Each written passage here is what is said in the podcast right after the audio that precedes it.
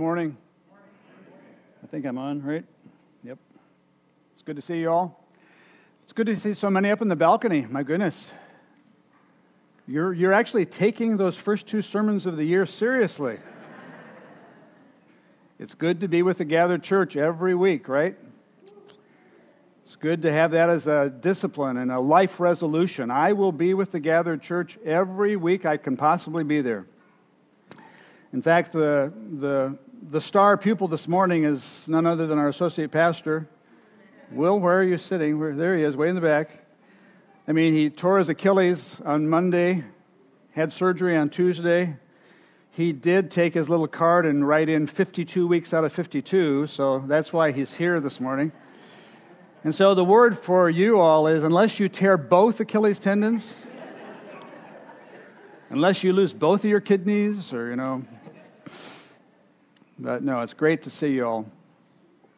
This is the week where uh, all the little little guys and gals are with us. So just realize that they're here with us this morning. It's an opportunity for them to learn how to, you know, worship with their family. It's also an opportunity for parents to kind of guide them and discipline them and teach them how to how to worship with God's people and to sit and listen and all those good things. So it's a part of the, the learning process for kids to go through. So we're glad that they're with us this morning. Let's pray together as we prepare for God's word. We love you, Lord. It's been good to worship you already. It's always good to gather with the saints. We just confess to you that we need you. We need to meet with you. We need your presence. And I pray that you would use me and uh, that my mouth could be a vessel for you to use to convey truth and to encourage the saints. And we ask that the Holy Spirit would be our teacher. We might leave here in some way changed because we've met with you and we've heard from your, from your word. We pray in Christ's name. Amen. so, a time for true confessions as we start this morning. How many of you ever used Cliff's Notes in either high school or college to either prepare for an exam or to write a term paper. Pretty fair show of hands. Some of you didn't raise your hands, probably should have, but uh, you know, you can get them on virtually anything. And so you, you, you'd never finished To Kill a Mockingbird, but you had an exam on it. And so the night before, you ran to the college bookstore and grabbed a copy of the Cliff's Notes and or anatomy and physiology. You slept through that 8 a.m. class on anatomy, and now the exam is tomorrow. And so you do all that you can to cram it in. Did you know that you can get Cliff's Notes on the Bible, the entire Bible, or just the Old Testament, or just the New Testament? And so if you want to cram for some uh, class, one of our Bible classes, you might want to pick up a Cliff's Notes and do your studies.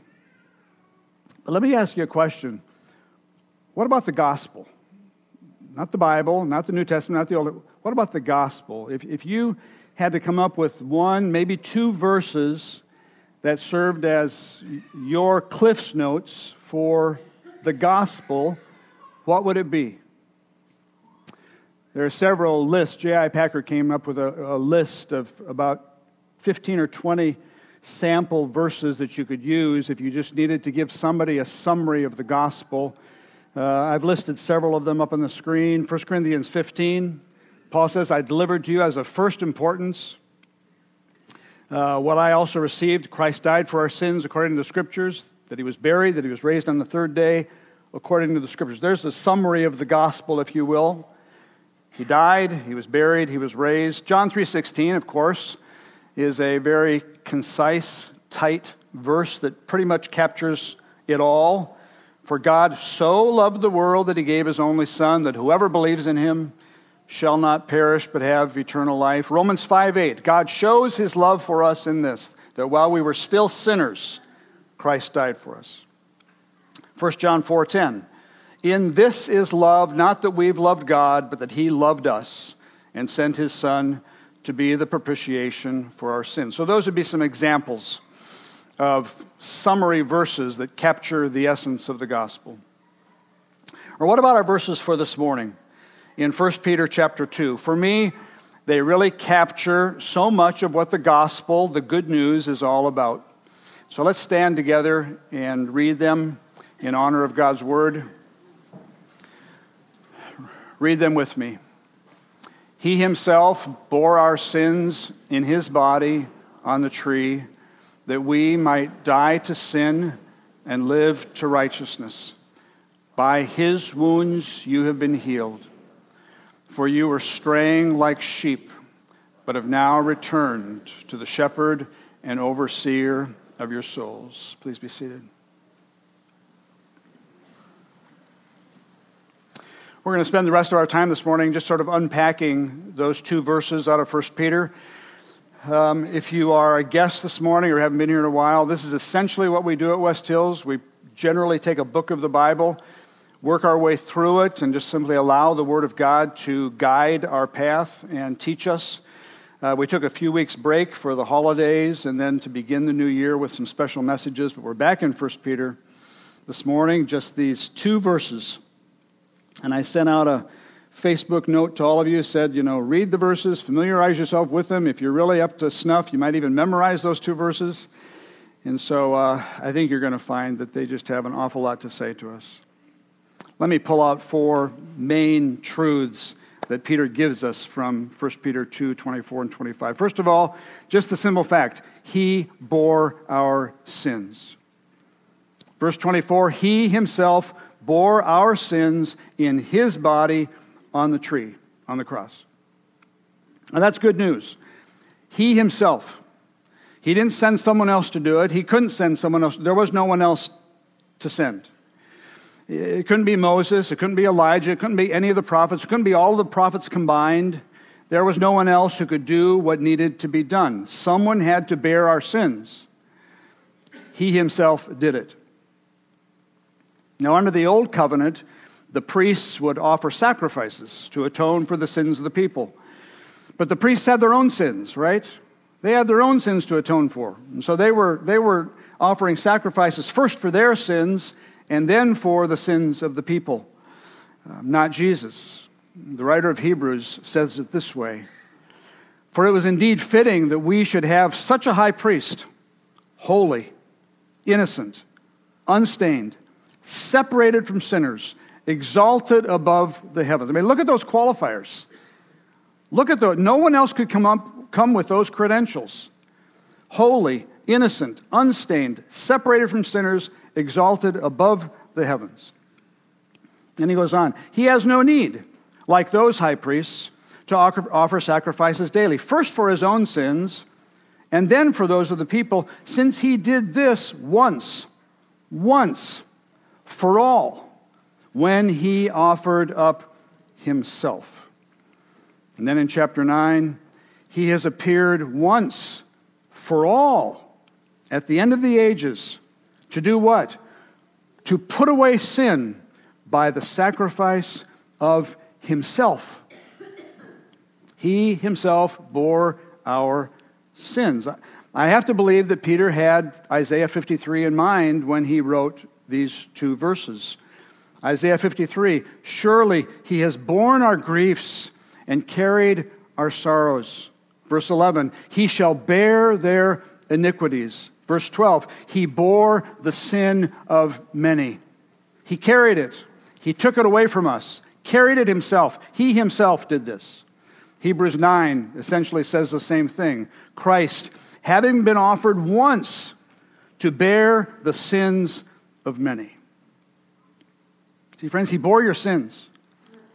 He carried the massive, unbearable weight of your sins. He took it off of your shoulders and laid it upon himself. All of it. So that the weight of your sins wouldn't crush you. See, I don't know about you, but my sins crush me. They, they, they just have a tremendous weight to them, they, they bear you down. He bore your sins, plural the multitude upon multitude of sins that you've committed over the course of your life. The sins of yesterday, the sins of today, and the sins of tomorrow. The sins of actively doing wrong things and passively failing to do what is right. The sins of the mind, the sins of the heart, the sins of the mouth, the sins of the hands, the sins of the feet. You've got several extensive lists of sins given to us in the Bible. Let me review them for you. Jesus said, Mark 7, from within, out of the heart of man, come evil thoughts, sexual immorality, theft, murder, adultery, coveting, wickedness, deceit, sensuality, envy, slander, pride, foolishness. Paul says in Romans, talking about people in general, they were filled with all manner of unrighteousness, evil, covetousness, malice, full of envy, murder, strife, deceit, maliciousness. They are gossips, slanderers, haters of God, insolent, haughty, boastful, inventors of evil, disobedient to parents, foolish, faithless, heartless, ruthless. My goodness.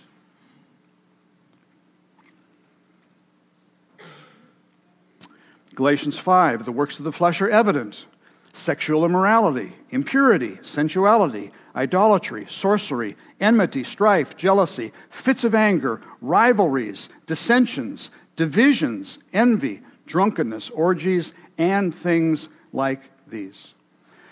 So, which of those are yours? Or maybe I should reword it. Are there any up there that haven't been yours at one time or another?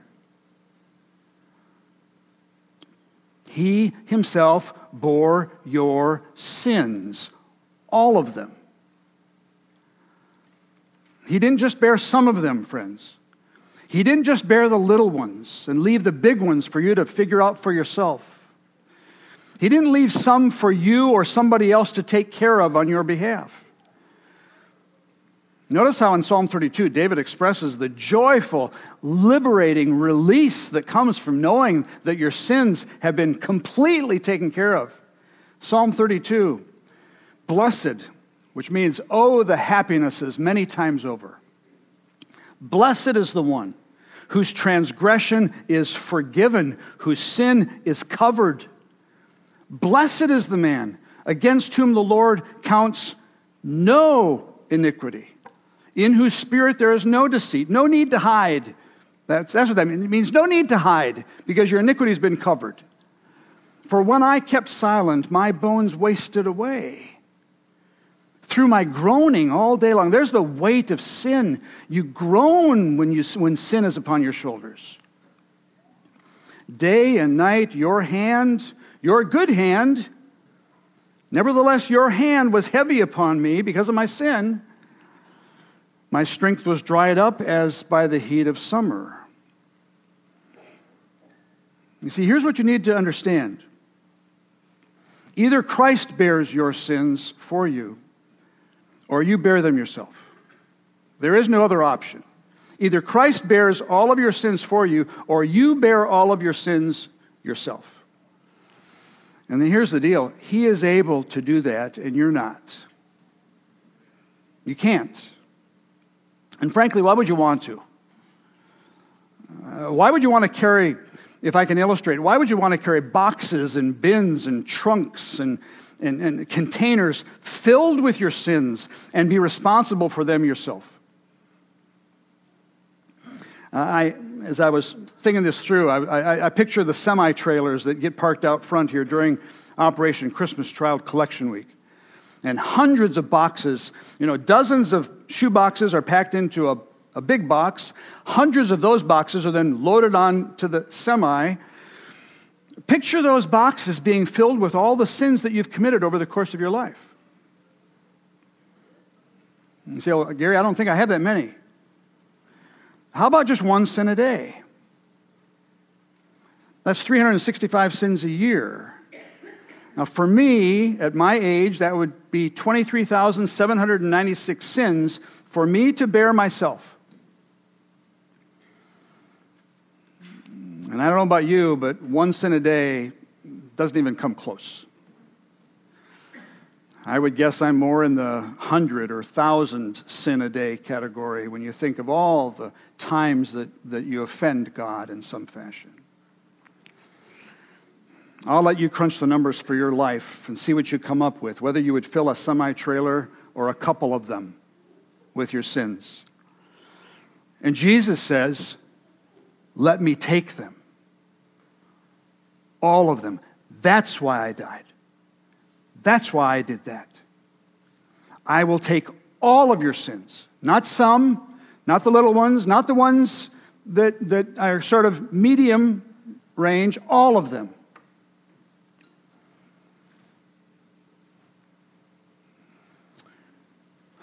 And then David continues back in Psalm 32 as to what he did when the weight of sin was bearing him down. He says, I acknowledged my sin to you. I did not cover my iniquity. I said to myself, I will confess my transgressions to the Lord. Boy, that's a huge decision to make. And so simple. I will confess my transgressions to the Lord. And then he says, You forgave the iniquity of my sin. Wow. You see why I say that this, these verses are summary of the gospel? He himself bore your sins. Now, someone might say, it just sounds too good to be true. Yeah, it really does, doesn't it? It sounds too good to be true. See, the, the assumption is that in our human nature, the assumption is that if something is too good, it can't possibly be true. We don't know how to handle extreme goodness that is shown to us unless we deserve for it to be shown to us or unless we pay for it. We don't know how to handle extreme goodness that we feel that we don't haven't, haven't earned it in some fashion. I mean, you earn a promotion, you earn a pay raise, you earn a bonus. But unless we've earned it and somehow paid for it ourselves, we don't know how to process that. We think there either must be a catch or that somewhere along the line we're going to have to pay for this. After all, there's no such thing as a free lunch, right? You see, friends, I'm pretty convinced because I've, I've wrestled with this myself over the, over the years deep, deep down, if the truth be told, we just don't know how to handle gospel. It's too good to be true. And so we, we try to come up with some way to, to prove that we're worthy, to earn it, to deserve it, to show God, I'm really not as bad. I'm really not all that bad. I, I, I know you had to die for my sins, but I really have a lot to offer you. And then we try to work it off or serve more or give more money to the church or, or whatever it happens to be to, to prove to God that we are worth it all. We don't know how to handle gospel. We don't know how to handle what your Bible proclaims the news that Jesus paid it all, all to him I owe. Sin had left a crimson stain. He washed it white as snow. Now, don't miss the second half of that verse. He himself bore our sins in his body on the tree, that we might die to sin and live to righteousness. And so, Peter is telling us that our sin problem is twofold. There is both the presence of sins that you've committed, and there is the power of sin that we must contend with. The presence of sins, little things, you know, all those things that you can specify. I did this, I failed to do this, I said this, I shouldn't have said that. I thought, I had this thought, sins. But then there's the power of sin in and over your life. And Christ's death, Peter is saying, Christ's death not only addressed your thousands of sins, it conquered the power of sin in the life of the believer. You see, friends, before, before coming to Christ, you were not able not to sin. You got that? Before knowing Christ, you were not able not to sin. But in Christ, you are a new creation so that the power of sin no longer reigns and rules in your life. That doesn't mean you'll never sin again as a Christian. You know that that's not true. That's why you confess your sins. But what it does mean is that you no longer have to follow the passions of your old nature. You don't have to go there anymore. because you have a new power inside of you so that you don't have to obey its voice. Peter says, He himself bore our sins in his body on the tree that we might die to sin and live to righteousness. So you die to this realm, the realm of sin, and you begin living to a whole new realm, the realm of righteousness. Romans 6, what shall we say then? Are we to continue in sin, in the realm of sin, so that grace may abound? Boy, if I just keep sinning, I'll experience more grace. And Paul says that's ridiculous. How can we who died to sin still live over here? We don't have to. In fact, it would be wrong if we stay in that camp. We now belong to a new realm, the realm of righteousness. Romans 6 7, for one who has died has been set free from sin, from the power of sin, from the rule of sin. An old hymn that um, many of you probably grew up with, Charles Wesley's hymn, And Can It Be? Really hard to sing, parts of it, but incredible lyrics. Let me just read one, one stanza for you. Long my imprisoned spirit lay, fast bound in sin and nature's night.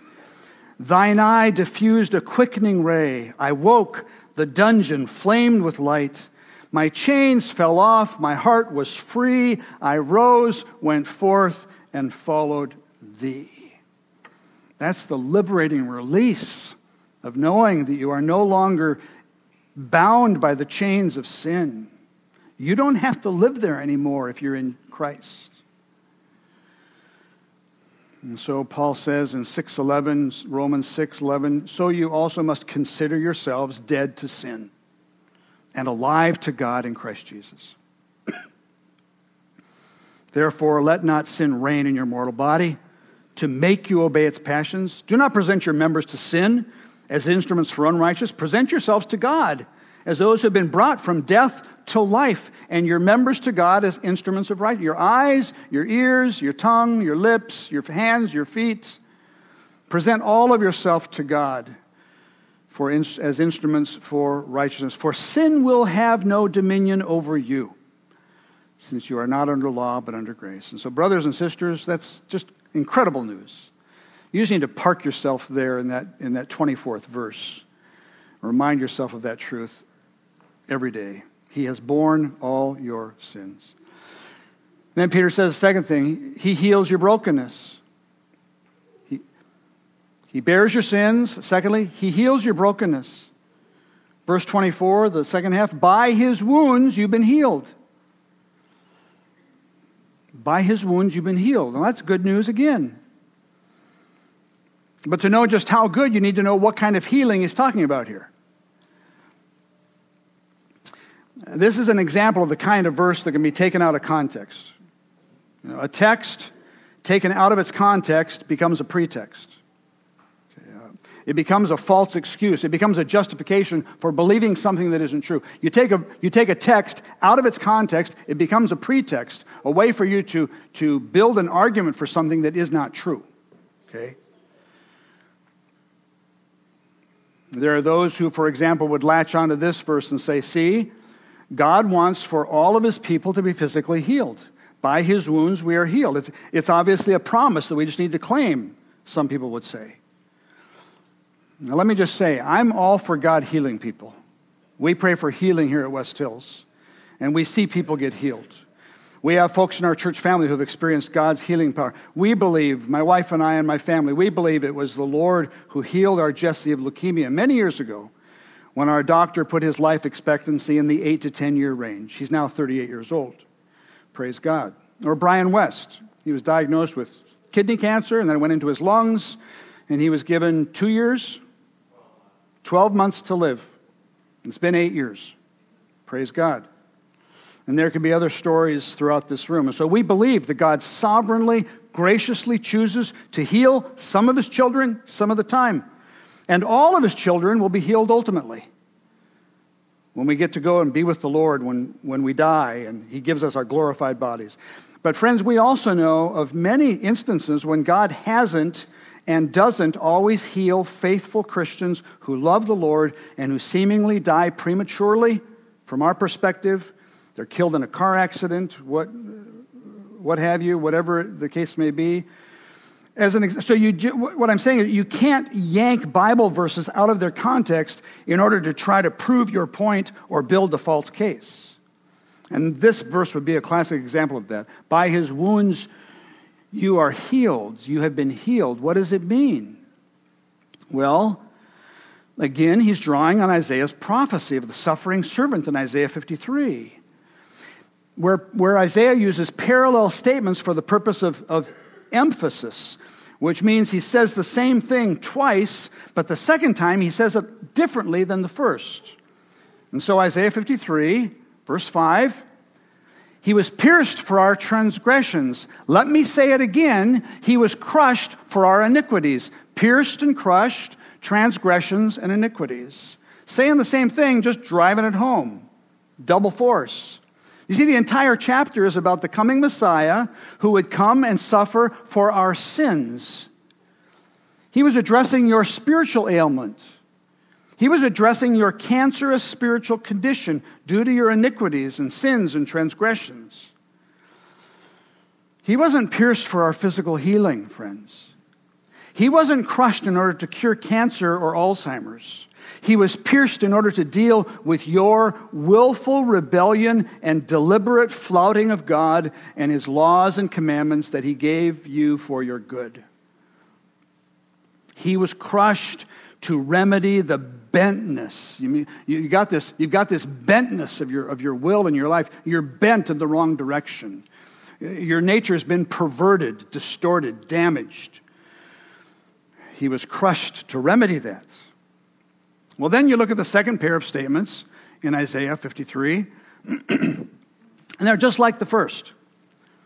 Upon him was the chastisement that brought us peace with his wounds we are healed. Chastisement, wounds, healed goes with peace.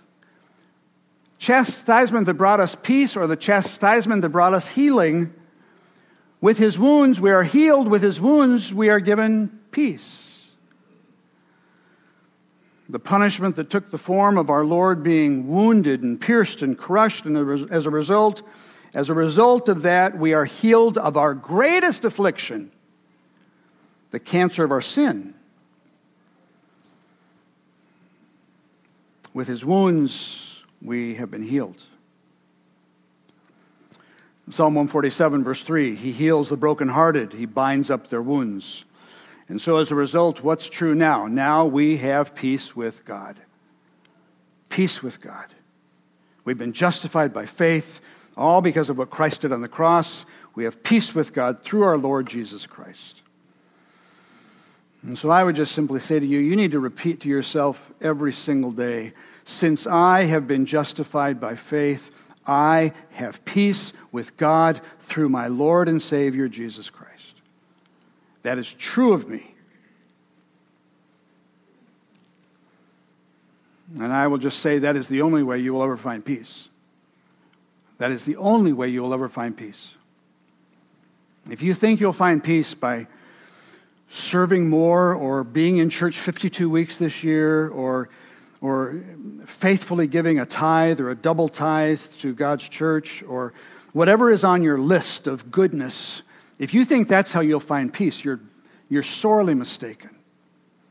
You will only find peace by finding yourself covered and wrapped in the precious blood and righteousness and saving power of Jesus Christ.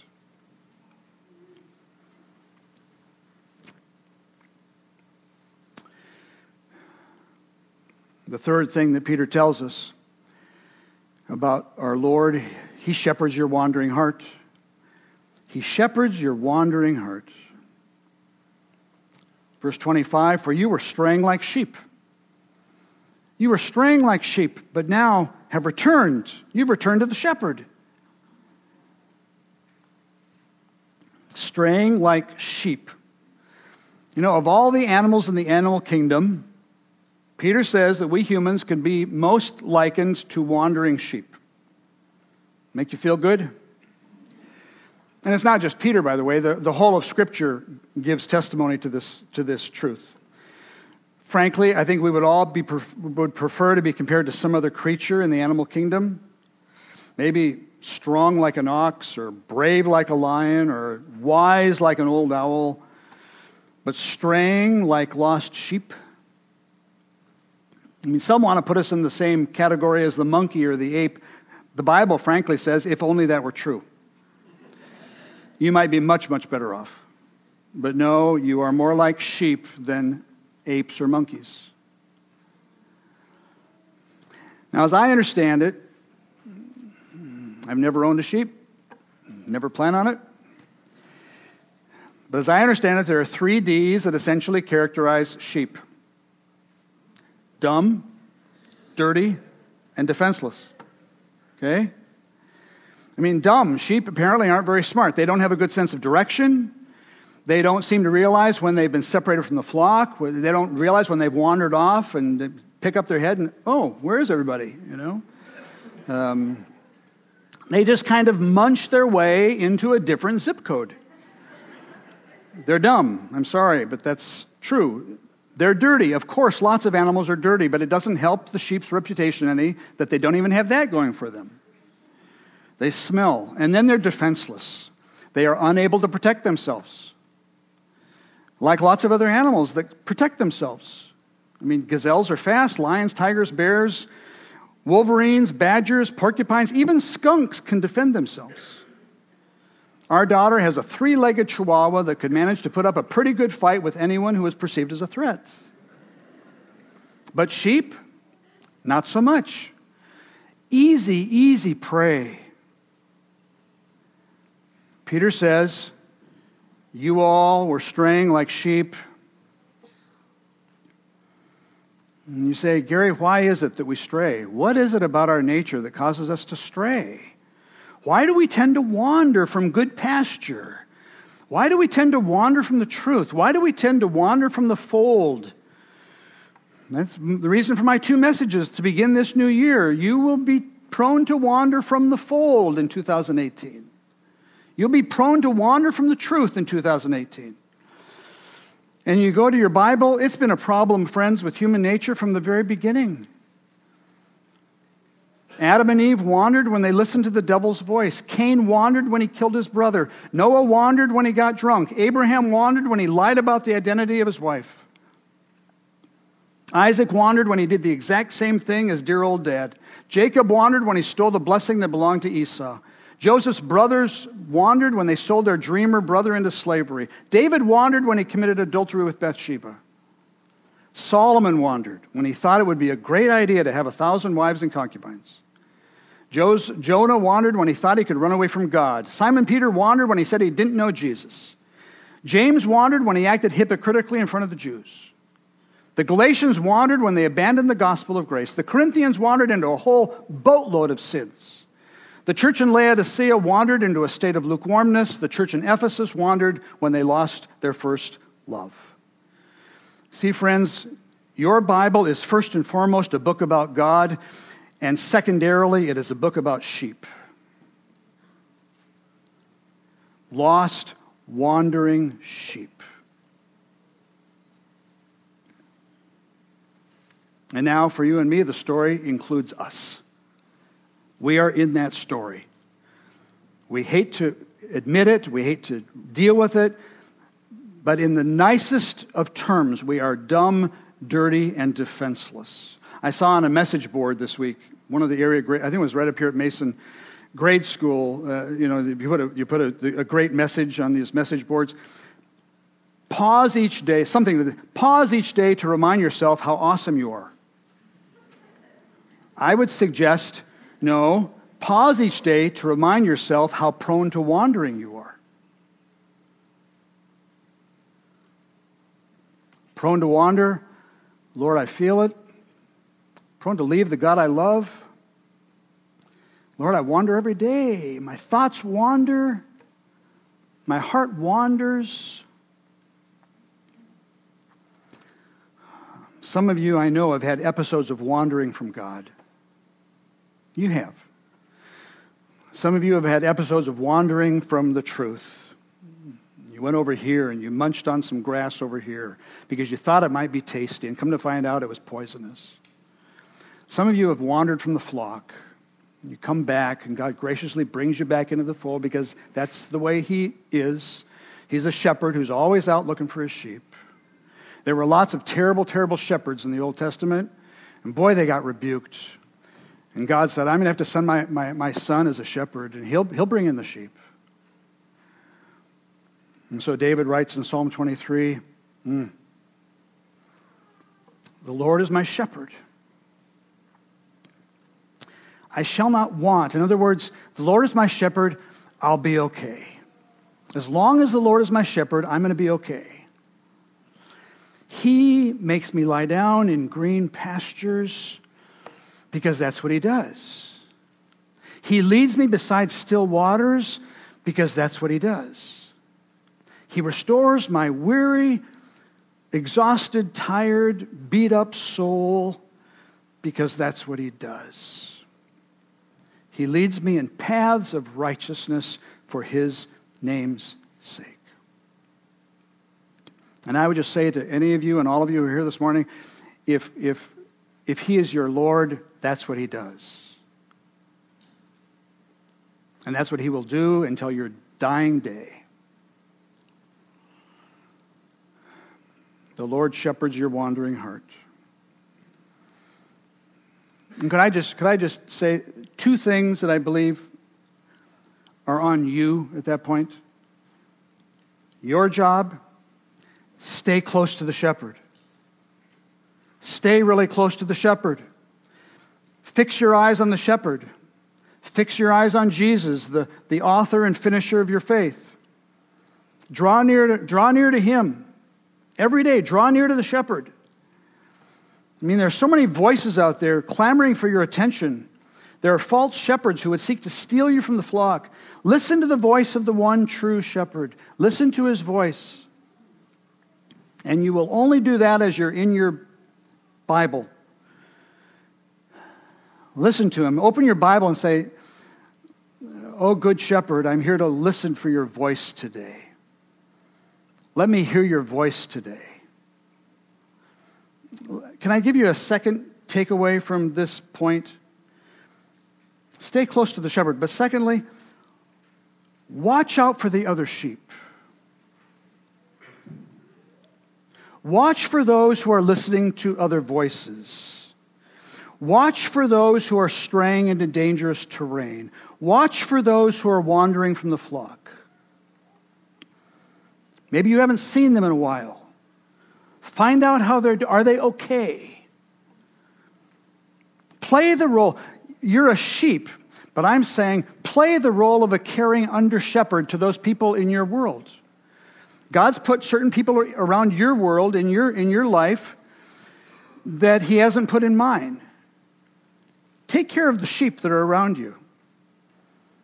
And if you see one that's starting to go over here, say, okay, come back, come back over here. This is where the good grass is.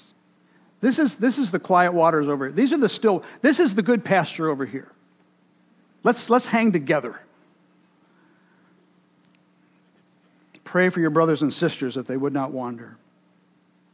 Then, lastly, number four, the last thing that Peter tells us here, he, is, he, he oversees your soul.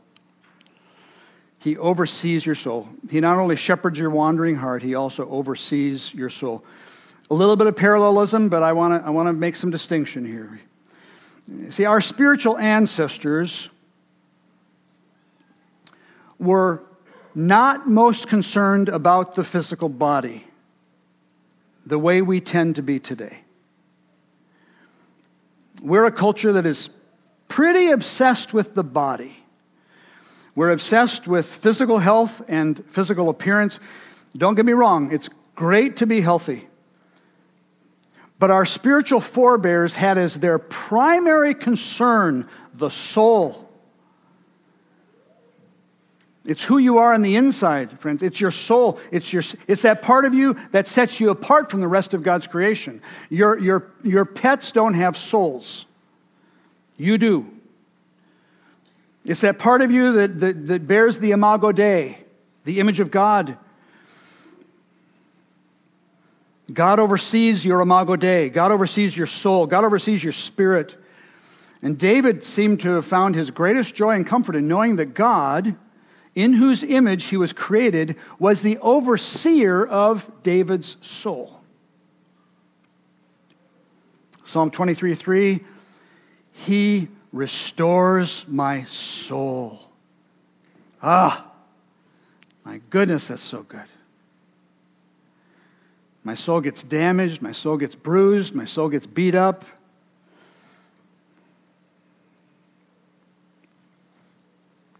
How many of you ever, have ever restored something? A piece of furniture, a car, you know, what have you? Yeah. It's, it's, it's, kind of, it's kind of great to take something that's just really beat up and in disrepair and bring back its beauty. We did that with our, the cottage that God blessed us with five years ago. We took this poor little sad house in northern Michigan and, and we restored it and we brought it back to its uh, prettier than it was for a long, long time. To where the neighbors said, Oh, my goodness, you did such a wonderful job restoring, restoring this place. Uh, another example uh, every summer up in our little hometown in northern Michigan, it has its Onekama Days. And there's a parade with fire trucks and police cars, and more fire trucks and more police cars. And then there's an arts and crafts fair, and there's a pancake breakfast. The Lions have their beer tent set up, and there'll be a 5K run. And then, of course, the big fireworks display. But one of the popular events every year is the antique car show in the village park, with probably, I don't know, 60, 70 cars that come into town that have all been restored. I think we have a picture of one of those. There it is. Jesse hanging out with. Uh, I mean, what, what, what's fun to do is you, you walk around the park and you talk to the owners who have put so much work into taking something that was old, beat up, scratched, dented, faded paint, torn upholstery, and they've invested hundreds of hours and lots of money into something that then people walk by and admire. And the owners are always glad to tell you the entire story about their prized possession. Now, friends, God doesn't restore cars, He restores souls that are old and beat up and scratched and dented with faded paint and torn upholstery, and He turns it into something that people walk by and they're amazed. And he's always glad to tell the story of his prized possession.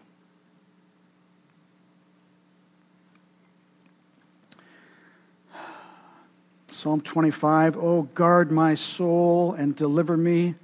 Psalm 31, You have seen my affliction, you have known the distress of my soul.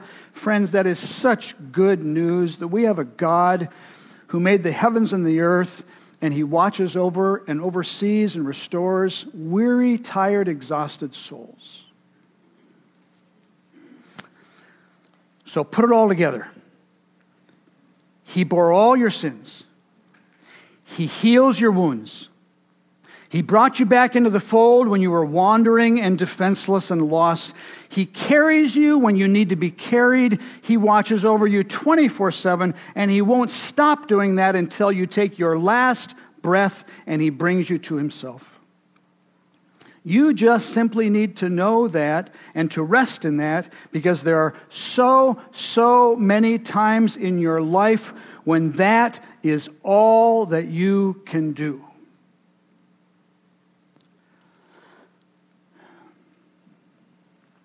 Let me close with this. Many of you know the story of our oldest son, Jesse. The Lord created him and blessed us with him. He's with so very special and wonderful blessings in so, so many ways. But then, when he was 20 months old, we took him to the doctor for what we thought was just a low grade fever and a cold, only to find out that he had leukemia.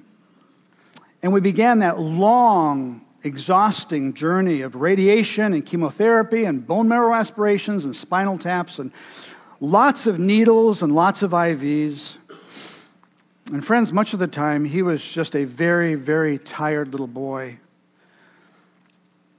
You'll see it in this next picture. There were times when he just didn't have the strength. All he could do was rest his tired body in his mom's or his dad's arms, lay his little head on the shoulder of one who loved him more than he could begin to imagine. Now, I share that with you. That's you and me with God. Don't you get tired? Don't you grow tired of trying to do it all yourself? Don't you get tired of trying to prove that you're strong enough, that you're not sick? You say, if I could just lift my head, and I can't, I can't lift my head. The load is too heavy. Life is too hard. I'm too beat up. I've just got, I've got this cancer that's just eating away at me. You're trying to figure out a way to make your life right. You're trying to figure out a way to work off some of your sins or a way to make yourself more presentable to God and to look healthy and strong. Friends, I'm here to tell you we have a Savior who is all of what you need and more. And He just simply wants to care, carry you. He will restore, He will hold you, He will love you. He will hold on to you. He will cover all of your sins. He will heal your wounds. He will shepherd you. Jesus says,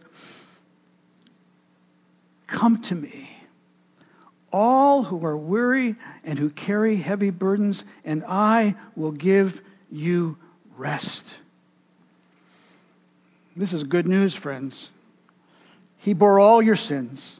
He carried all your sorrows. He was crushed for all your iniquities. And now he says very simply to you, Let me shepherd you.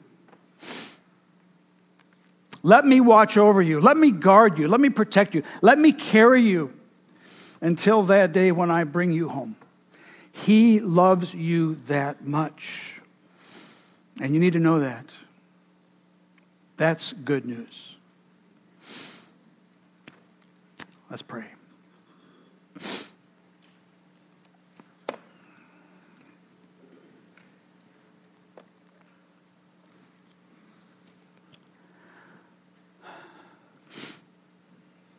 Maybe you're here this morning and you've never, ever given it all to Jesus. The invitation is there. Either you carry all of your sins on your own, or you let Him bear them for you. Either you try to heal your wounds, or you let Him do the healing. Either you try to shepherd your own life as a lost, defenseless, wandering sheep, or you turn to the shepherd and say, Would you please shepherd me? I need you to shepherd me.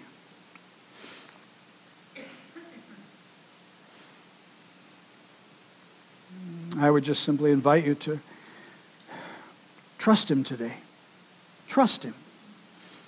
Say, Lord Jesus, I don't know everything about you, but I've heard enough today to know that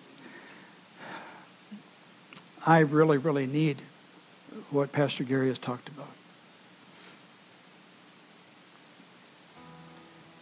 I need someone who promises to oversee my life and watch over me, and someone who loved me so greatly that he would give his life. And so today, I just want this day to be my day, and I, I trust you today. I give my life to you because you gave your life for me. I'm not going to I'm not going to try to carry my sins any anymore. They're just way too heavy. Lord, I'm tired. I'm so tired. I want to rest my head on your shoulder. Would you do that today? Let today be your day to experience God's grace. Receive Him. Trust Him. Believe in Him.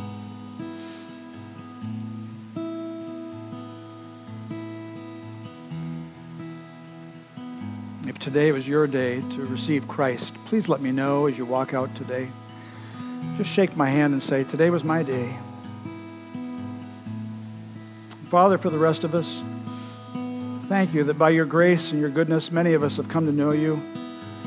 But we would just confess to you, we forget so easily that you are all that we need. So we try to prove ourselves and we take on robes of self righteousness, and they're just filthy rags. That's all they are. And so thank you. Thank you, Father, for covering us with the robe of your Son. Thank you for Christ. Thank you, Lord Jesus. We're able to say that we love you today because of your great, great, great love for us.